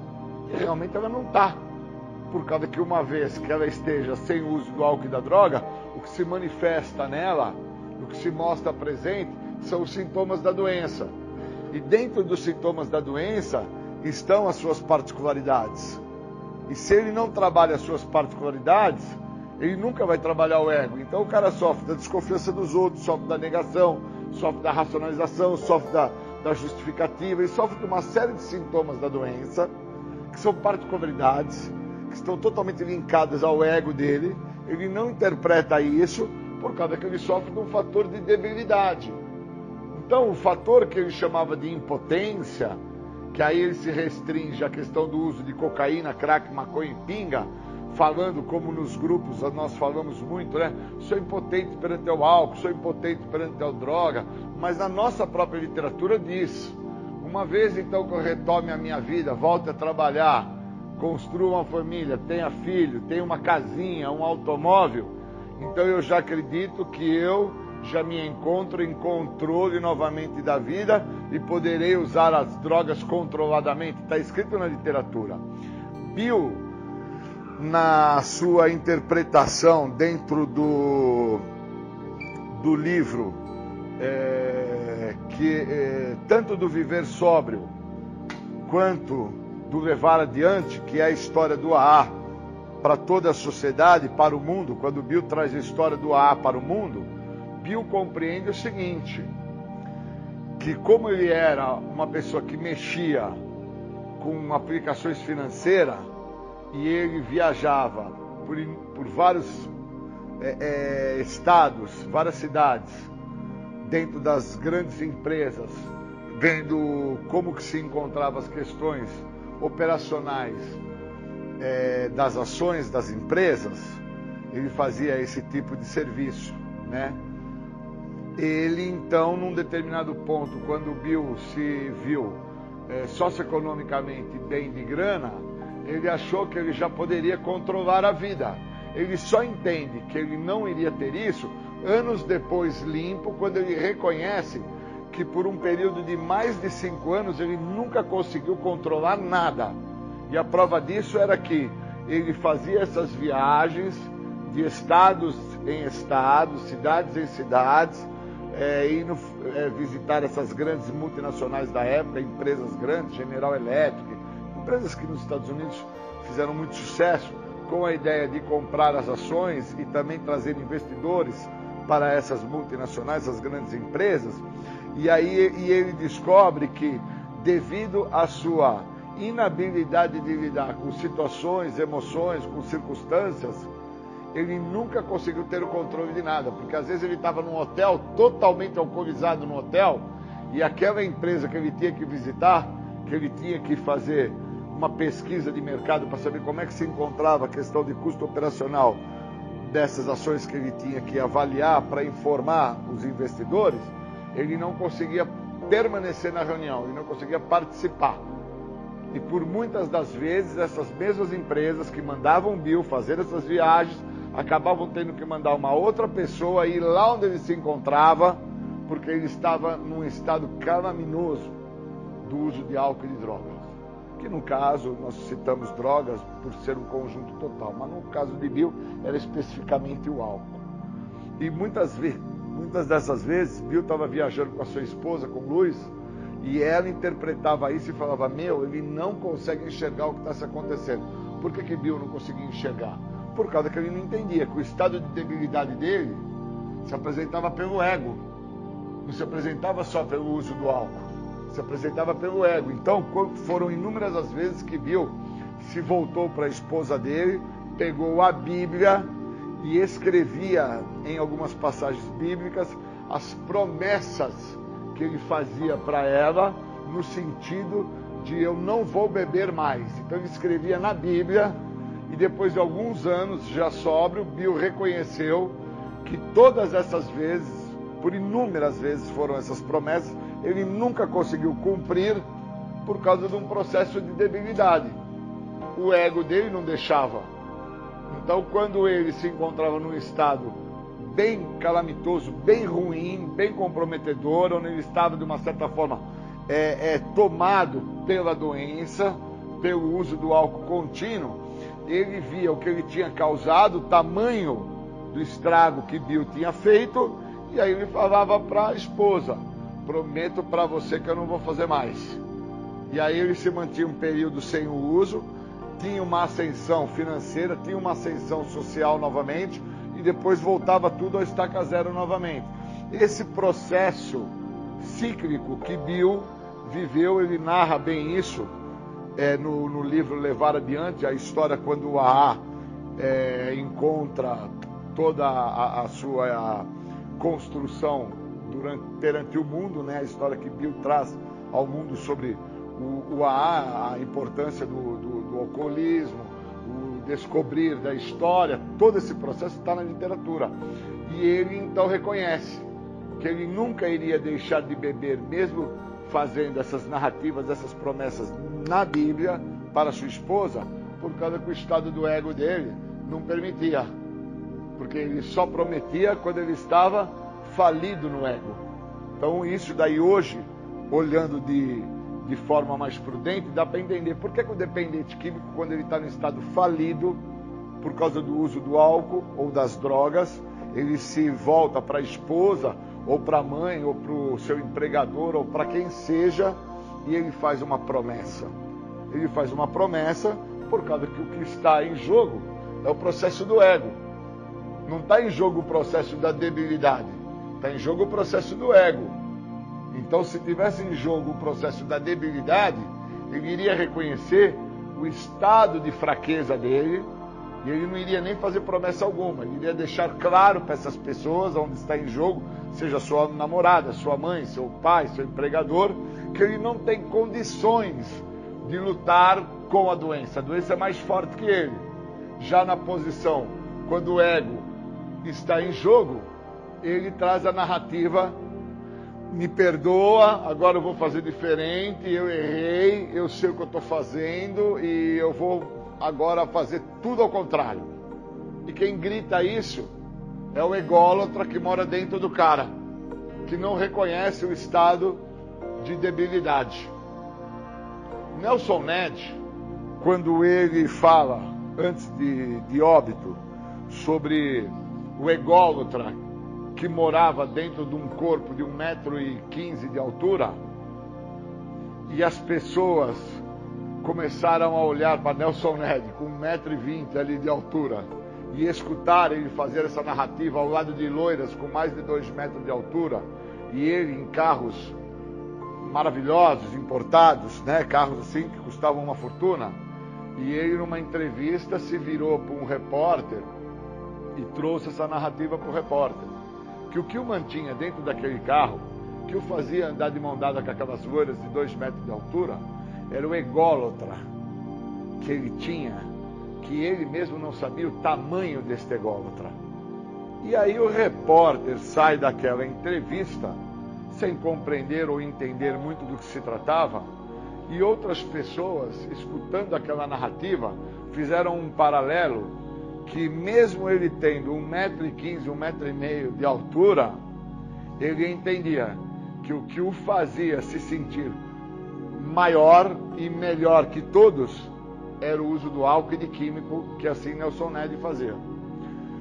Numa passagem de Bill na história da construção da identidade dele, antes de reconhecer o estado de alcoolismo crônico dele, quando muito jovem, ele trazia uma interpretação da maravilha que era ao sentar na varanda de sua casa e ele olhava, passando a porteira da sua casa, uma montanha que se apresentava onde nas épocas de férias ele e os seus amigos, o grande sonho era desvendar os mistérios daquela montanha, subindo a montanha. Então eles ficavam por inúmeras tardes sentados no jardim da sua casa, olhando aquela montanha, e ao olhar aquela montanha, eles entendiam que eles iriam superar a montanha, iriam realmente assim desvendar os segredos da montanha, iriam desafiar a montanha. Num belo dia de um desses verões, um parente da família dele veio visitar ele, veio da cidade grande. Quem é isso que vem? Isso é um novo, que se fala tanto nas Irmandades hoje, que as pessoas que têm problemas com a doença da adicção, elas se sentem muito melhor e se sentem acolhidas pelo que elas já conhecem do que abrir mão do velho para conhecer o novo. Que o novo traz medo, pânico, temor. E Bill, ele não entendia ainda esta passagem, né? Ele ainda não tinha tido um contato maior com o uso do álcool. Ele era muito jovenzinho nessa época, ele não tinha esse grau de aprofundamento. Então, quando ele ficava olhando a montanha, ele ficava vislumbrando a possibilidade de atingir o novo. E aí, num belo dia, num dia de verão, no momento de férias dele, quem é que entra a porteira dentro? Entra um parente dele, uma prima da família. O que, que ela trouxe a ele? Ela trouxe uma barra de chocolate da cidade grande. Quando ela trouxe essa barra de chocolate, o que, que ela trouxe para ele? Ela trouxe para ele prazer. Ela trouxe a ele o novo. E aí, daquele dia em diante, nunca mais aquela montanha teve importância. Ele passa a sentar na varanda da casa e fica aguardando ansiosamente chegar o tempo de férias para que alguém venha e passe pela porteira trazendo prazer, trazendo doce, trazendo aquilo que para ele foi assim algo imensurável. Então eu tenho que entender o que, que o químico representa para mim, o que, que o álcool representa para mim, por que, que o novo, que foi a sensação, fazer o uso dessa substância, eu me aproprio dela e me mantenho nela por tanto tempo.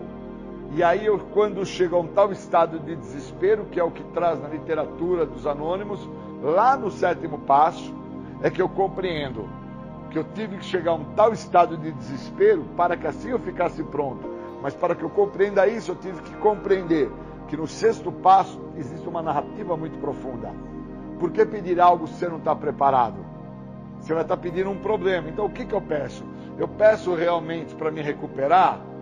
Eu estou aberto a abrir mão desse ego que não me deixa enxergar o estado de debilidade que eu trago para mim. Eu estou disposto a quebrar esse mecanismo de defesa que eu me utilizo para não reconhecer a minha fraqueza. Porque quando Bill fala para a esposa dele, na Bíblia, escreve ali: Prometo, minha esposa querida, que eu nunca mais vou beber, vou fazer diferente. Naquele momento, quem fala, quem grita, quem escreve é o ego. Em nenhum momento é o estado de debilidade o estado de total fraqueza dele. Ao contrário, quem está mostrando ali, eu tenho força, eu tenho condição, eu vou conseguir, é a doença. Então eu preciso sacar isso. Porque quando eu venho para um centro de tratamento, ou quando eu vou para o grupo anônimo, ou eu vou parar no sistema carcerário, ou eu vou parar num hospital por causa de uma situação que acabou me afligindo aí de saúde, quando eu vou parar numa situação dessa, eu vou porque eu me encontro num estado de debilidade.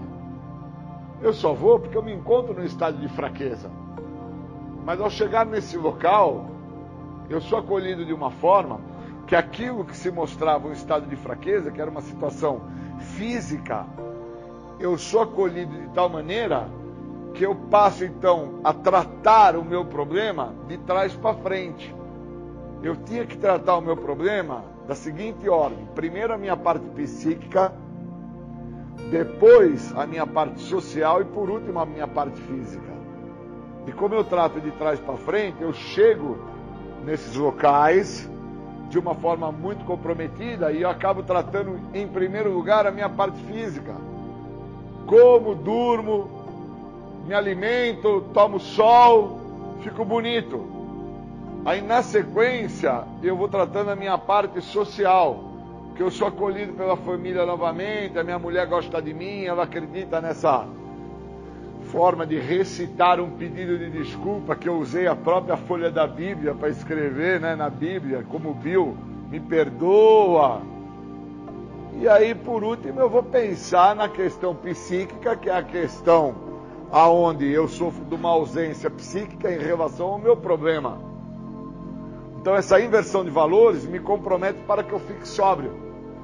Então, num momento à frente, quando eu já tenho aí algum período de sobriedade, não importa se é muito pouco ou um tempo assim demasiadamente é, é, extenso, não importa o quanto de tempo. Mas num momento à frente, dentro desse tempo, quando eu sou confrontado pelo meu ego, eu acabo sendo confrontado na parte que eu menos tratei, que é o meu psique eu não sou confrontado na minha barriga. Não sou confrontado na minha bochecha que ficou vermelhinha, corada. Não sou confrontado na, na, nos meus olhos que saiu aquela imagem de olheiras negras. Sou confrontado no meu psique. No meu psique, minha maneira de pensar me confronta. E ela me confronta onde? A minha doença? Através do sintoma dela, que é a negação, justificação, racionalização, todos os sintomas que constam na literatura dos grupos anônimos, que eu não dou a devida atenção como eu deveria dar. Então eu vou para um local que me acolhe, porque eu me encontro num quadro de debilidade, que é um quadro de fragilidade, sem entender que eu estou tratando de trás para frente. E eu deveria ter essa compreensão, para que eu pudesse, então, a partir dessa compreensão, me manter em sobriedade por um período realmente substancial aí de anos e anos e anos e fazer isso se transformar em múltiplos anos de recuperação. Então os passos eles definam, definem claramente. Quando uma pessoa entra em recuperação? Quando ela para de usar droga? Não. Quando ela tem o programa. O, o livro de 12 Passos das Irmandades Anônimas, especificamente o livro azul de 12 Passos do Narcóticos Anônimos, é um livro base, um, um texto mais simples, até de entendimento. Na última página do livro, na última, a pessoa vai ter a sacada, que lá fala que a única coisa que o programa oferece é a libertação da doença da adicção. Um segredo que tanto escapou para ele. E tanto escapou porque o que ele tinha que tratar em primeiro plano, ele vem tratar por último, que é o psique. Então, depois de muitos anos em recuperação, é que o cara vai sacar que ele tratou do físico. Ele não tratou do psique.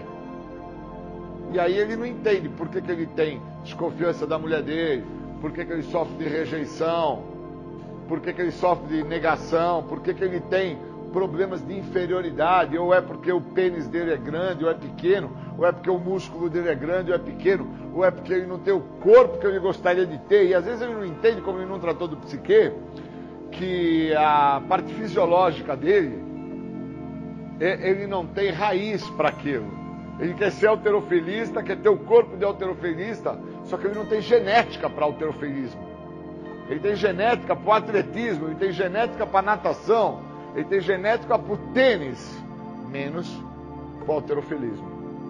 E aí ele busca uma saída fácil e rápida para compensar esse déficit que ele tem, que é um recurso externo, que é fazer o uso de anabolizante.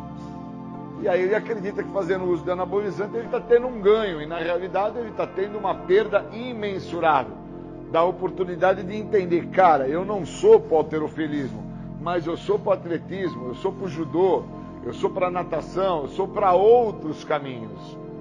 Só que esse grau de aprofundamento ele só se apresenta é, na vida de Bill também quando Bill, fazendo um comparativo, ele entende que ele se tornou um grande é, habilitado em contabilidade. E aí, quando ele se tornou um cara habilitado em contabilidade, ele também foi fazer direito.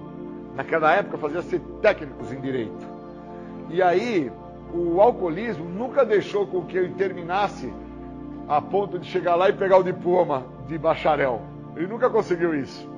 Então, depois de sóbrio, alguns anos, ele então, antes de, de, ter problemas maiores de saúde e vir a falecer, ele ainda comenta assim com a esposa: E eu não voltei lá para buscar o meu diploma. E aí ele reconheceu que ele não teria capacidade para ser advogado, porque ele não tinha capacidade para administrar, mesmo sendo um contabilista, suas próprias finanças. Porque se a esposa de Bill Lewis não tivesse na época arrumado empregos que ganhava-se assim por semana 15 dólares, 20 dólares, eles teriam passado fome. E se eles não tivessem sido acolhidos novamente na própria casa dos pais de Luiz, eles também teriam ficado na rua. Então, assim, tem uma série de passagens que ele interpreta, Bill, na, na própria narrativa dele, da construção da história do AA para o mundo, que ele nunca tinha reconhecido a gravidade do problema dele. Então, quando o cara não reconhece essa gravidade, ele não entende o que está se passando na história dele e automaticamente ele também não reconhece o que ele precisa fazer. Então eu acho extremamente importante quando uma pessoa chega ou no hospital, ou numa comunidade terapêutica, ou chega numa delegacia, chega no sistema carcerário, aonde ela chega, ela interpretar o estado de debilidade dela e o estado do ego dela. Se ela não tiver isto realmente visto por ela, é impossível que esta pessoa venha a tratar do seu problema que está manifestado. A pessoa chega numa podóloga com a unha encravada e ela não entende que ela está com a unha encravada por causa que ela tem uma necessidade, devido à sua inferioridade, de fazer parte de um grupo onde todas as amigas dela usam sapato bico fino. E o pé dela não dá para usar o sapato bico fino, pois o sapato bico fino prende a unha dela e com isso causa a ela uma dor, um incômodo que encrava a unha dela. E a mesma não reconhece que o que a faz andar com o pé doendo, com a unha encravada, com sangramento de pus, o que seja, é que ela não trabalha o ego. Então ela necessita, dentro da inferioridade dela, da baixa estima dela, dentro da maneira como ela se interpreta e se analisa, ela necessita andar com dor, sentir dor, ter incômodo, mas eu vou fazer parte com aquilo. Olha que loucura. Então entra aquela narrativa do Bill de quando ele era jovem, que estava sentado na porta da casa dele, e o novo se apresenta para ele. O que, que foi o novo? Foi o doce. No caso de uma pessoa que está com o encravado, o que, que seria o novo? Seria usar um sapato que não fosse bico fino, fosse um sapato normal. E no caso de um dependente químico, de um alcoolista, de um cara que chega ao grupo anônimo, que chega ao programa de 12 passos, o que, que é o novo? É o programa. Então não é parar de usar droga, não é parar de beber. Primeiro é interpretar o que é que me levou a beber, o que é que me levou a usar droga, quais foram, né, os pormenores, as particularidades que antecederam, que me fizeram usar. Então, quando eu tenho essa sacada, quando eu tenho essa interpretação, eu abro as portas para o processo de recuperação, me recupero, né? me mantenho sóbrio e, obviamente, os pormenores e as particularidades da doença para com uma pessoa desprovida psiquicamente, né? que sofre de uma necessidade, de um apoio psíquico, para isso que o programa existe de passo, né? É, tem essa possibilidade do programa vir para dar esse apoio, essa pessoa pode vir a fazer uso. E uma vez fazendo uso do programa, ela detém os paradigmas da doença, porque o resultado final da doença é um só, é o uso da substância. Na nossa literatura mesmo de 12 passos dos grupos anônimos diz, né? O aspecto final da doença é um só, é o uso do álcool e da droga. O resto tudo é farelo. Né? Perder mãe, perder pai, perder namorada, perder emprego, tudo isso é farelo porque também numa, num capítulo da literatura do Recuperação e Recaída, ela deixa claro, né? Muitos vão perder casa, carro, mulher, filho, pai, mãe, muitos vão ter óbitos, vão ter problemas de saúde tremendos e vão se manter sóbrios. Está escrito na página 83 do Recuperação e Recaída, do livro azul, que é um texto básico, é uma literatura simples de ser feita a leitura e o entendimento, diferente de uma literatura complementar de aprofundamento que é o guia, né?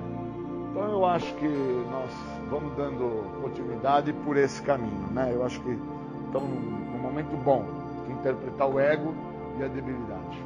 Obrigado. Você está ouvindo o programa Independência, a voz da recuperação. Quero trabalhar a questão do medo. Existe uma egocentricidade dentro do medo quando na nossa literatura deixa claro que fé é prática, eu tenho que entender por quais motivos então eu sinto medo. No quarto passo do guia para trabalhar os passos de narcóticos anônimos, nós temos um tópico trabalha justamente essa questão da egocentricidade do medo, porque define ali uma questão de que se nós pudéssemos entender de forma separada a doença do uso de álcool e de droga, nós iríamos entender as questões de compulsão e de obsessão. Mas a nossa egocentricidade faz um favor contra nós, em não nos colocar qual é a função do medo. O medo ele é um limitador. O medo ele tem que ser visto como um conselheiro, não como um carrasco. Se eu interpreto o medo como um carrasco, sentindo medo do medo, eu nunca vou entender que o medo ele trabalha na vida do Júlio como um conselheiro. Eu chego até a porta de um abismo, de um despenhadeiro, e ali eu olho para baixo. Como eu estou muito alto ali, né, e se eu der um passo à frente eu caio ali, barranco abaixo, eu sinto medo. E esse medo que eu sinto, ele é o medo que me limita para que eu não dê esse passo e não caia para baixo. Então esse medo, ele trabalha como um conselheiro. Esse medo está me aconselhando que se eu for à frente, eu vou ter problemas maiores. Eu não posso ter esse medo como um carrasco que me traga a ideia de que você vai cair, vai se machucar, você vai se prejudicar, você vai ter problemas de forma nociva, punitiva. Eu preciso ter esse medo de forma de aconselhamento. Então eu tenho que entender que na programação de 12 passos, fé é prática. E uma pessoa acaba por ter medo em relação ao que o programa tem a oferecer quando ela não tem prática. Então eu tenho que associar isso para que eu possa viver o que realmente o programa me oferece. Senão eu nunca vou desfrutar do benefício do programa. Eu nunca vou entender para que, que esse programa está sendo inserido na minha história de vida. No caso, na minha trajetória. Porque eu só vivo o dia do hoje. Então esse programa de 12 passos da Irmandade Anônima, Narcóticos Anônimos ou Alcoólicos Anônimos e outras irmandades que trabalham com passos, é, são de profunda importância para aquela pessoa que consegue entender o medo como um conselheiro, não o medo como um carrasco. Então, às vezes, as pessoas estão com os passos nas mãos para dar determinados passos, vamos precisar dos passos do programa, e essas mesmas pessoas, elas estão sofrendo de uma condição punitiva, medo de ação, medo de fazer. Sente medo porque se sente que vai ser punitivo se assim as fizerem. Mas essas ações que elas têm que fazer, a quais os passos vão limitar ela, vão mostrar a ela o medo como um conselheiro e não o medo como um carrasco. Então, quando eu estou com os passos e vou usar os passos do programa na minha história pessoal de vida, eu não sinto medo. Eu sinto que eu tenho nas mãos a saída que tanto me escapou. Por isso que na nossa literatura diz que eu sou portador de uma doença que a mesma me escapava entre os dedos e eu não sabia. Porque eu já sofria de um medo egocêntrico que era um fator de egocentricidade que eu tinha comigo, que não me permitia olhar a doença que eu era portador. Então, quando eu não consigo permitir com que o programa trabalhe na sua totalidade, é porque eu estou a sofrer da minha egocentricidade. Então, eu quero que as coisas aconteçam, que as coisas terminem, que as coisas deem o andar delas, mas da maneira que eu acho certo. Quando eu estou dentro desse conceito, que é um conceito de egocentricidade, eu estou a, a sofrer do medo. E esse medo egocêntrico que eu estou a sofrer, na nossa literatura diz que se eu pudesse separar a doença do uso de álcool e de droga, eu iria entender a compulsão e a obsessão. Porque o que, que eu fico pensando? Eu fico pensando que o meu problema era o uso de álcool e de droga e que agora que eu estou sem usar álcool e droga, aonde eu estou, eu nem preciso mais estar. E isso já fez com que muitos dos mesmos que são portadores da doença da adicção voltassem a se drogar, porque eles ficavam por um período sem uso de álcool e de droga e paravam de frequentar os grupos, paravam de ler as literaturas, paravam de se vincular com pessoas a, em recuperação. Porque o medo que os mesmos manifestam é, eles não entendem esse medo como um conselheiro, eles entendem esse medo como um medo punitivo, um carrasco. Então, como eles se afastam de falar o que eles estão a fazer e que isso que eles estão a fazer compromete a eles, porque faz com que aquela narrativa que tem na literatura sobre a doença da adicção que me escapava entre os dedos se tornar verdadeira. Então ele, com medo de forma punitiva, medo de sofrer deste medo como um carrasco que vai cobrá-lo, que vai exigir dele, ele se anula de falar ao outro que tem a mesma doença que ele, o que é que ele está fazendo, que no momento ele já não está mais a usar o programa, então ele já não está mais a frequentar os grupos, ele já não está mais a ler a literatura, ele já não está mais a ter vínculo com pessoas em recuperação. Então, esse medo que ele traz com ele, que é um medo carrasco, medo punitivo, cobra dele para com que ele não fale ao outro que tem o mesmo problema que ele sobre como que as condutas dele, a quais ele escolheu e elegeu como estar fazendo certo, estas mesmas está por destruir a vida dele. Mas ele só vai entender que está acontecendo um processo de destruição quando ele chegar ao resultado final da doença, que é o uso. Enquanto ele não estiver no uso, que é o resultado final da doença, ele vai estar a questionar, a justificar, a racionalizar. Ele vai fazer inúmeras contra-transferências.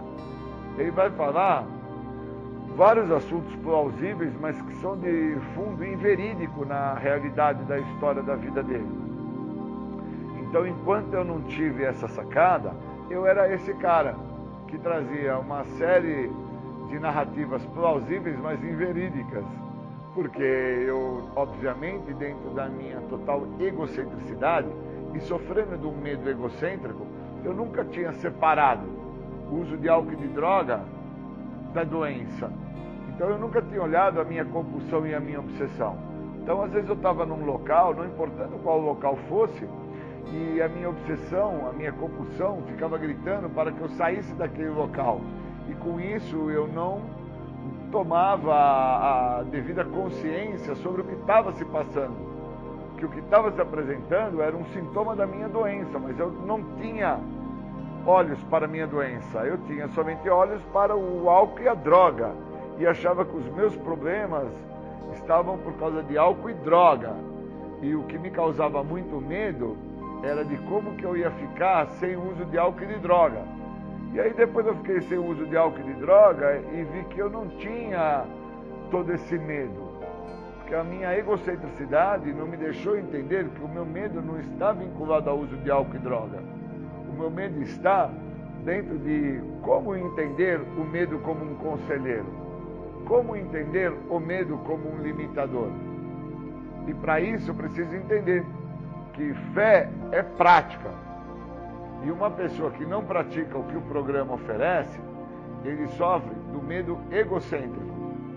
A egocentricidade dele não o deixa perceber o que está se passando na vida dele.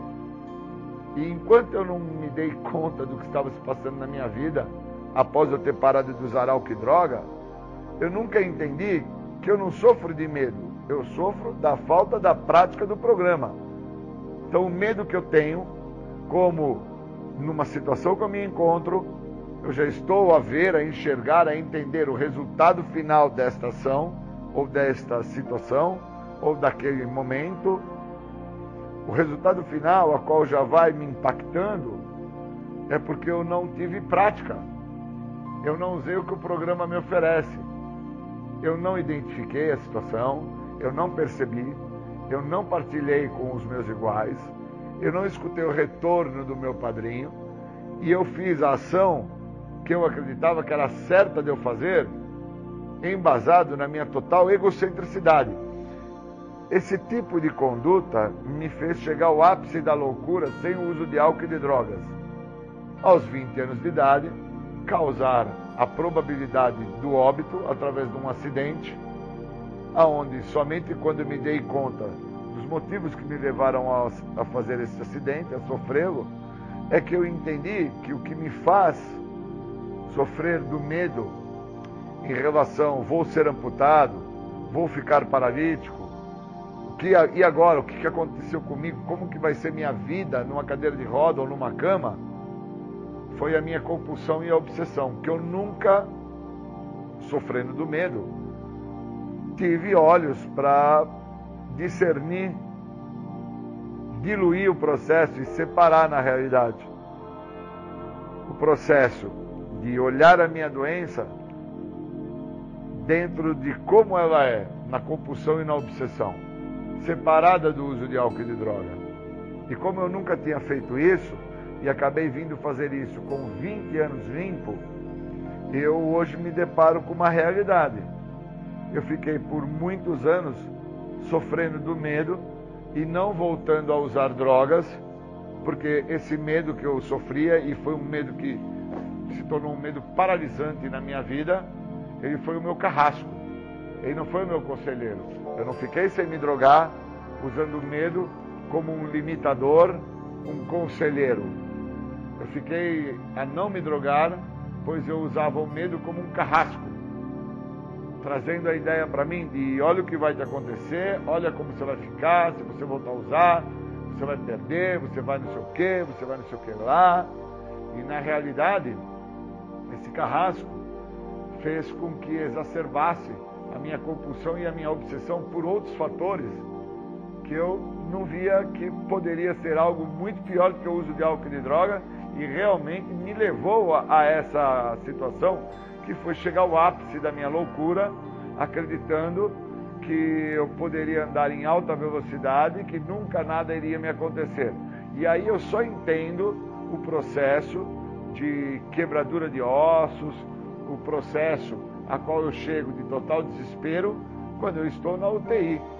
Enquanto eu não me encontro ali, eu não entendo o medo como um limitador.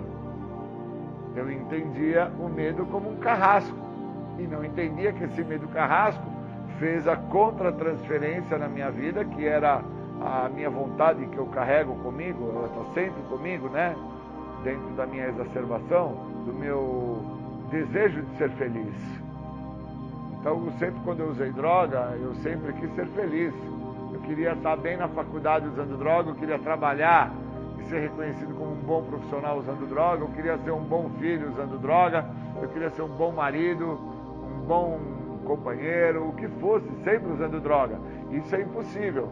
Então, esse desejo imaturo de ser feliz, dentro desse medo que acabou sendo um carrasco para mim, não foi um conselheiro, ele me fez eu perder o medo é, ao dirigir um veículo em alta velocidade.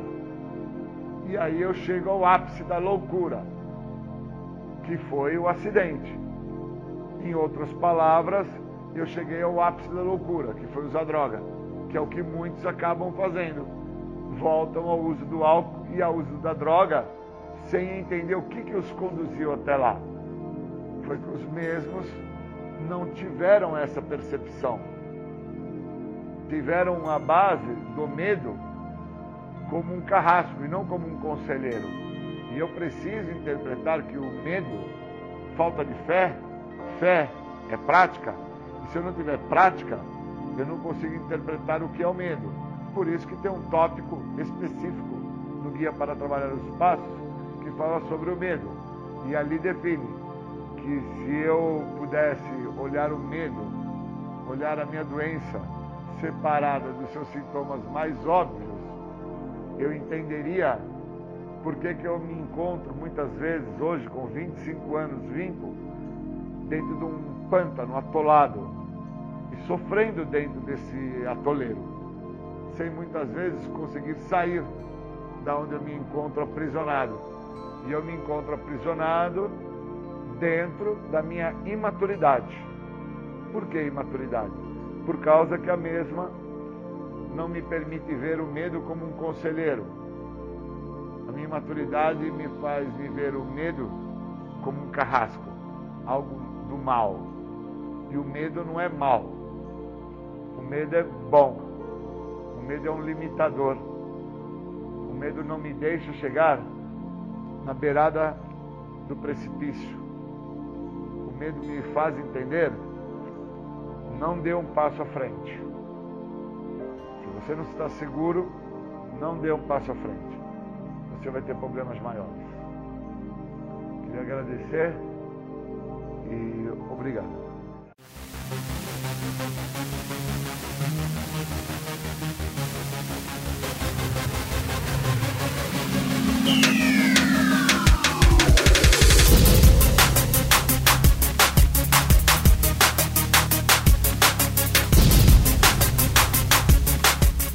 Você ouviu o programa Independência, a voz da recuperação, uma parceria da ADUSMEC, Associação dos Usuários da Saúde Mental de Capivari e da Rádio Alternativa 106,3.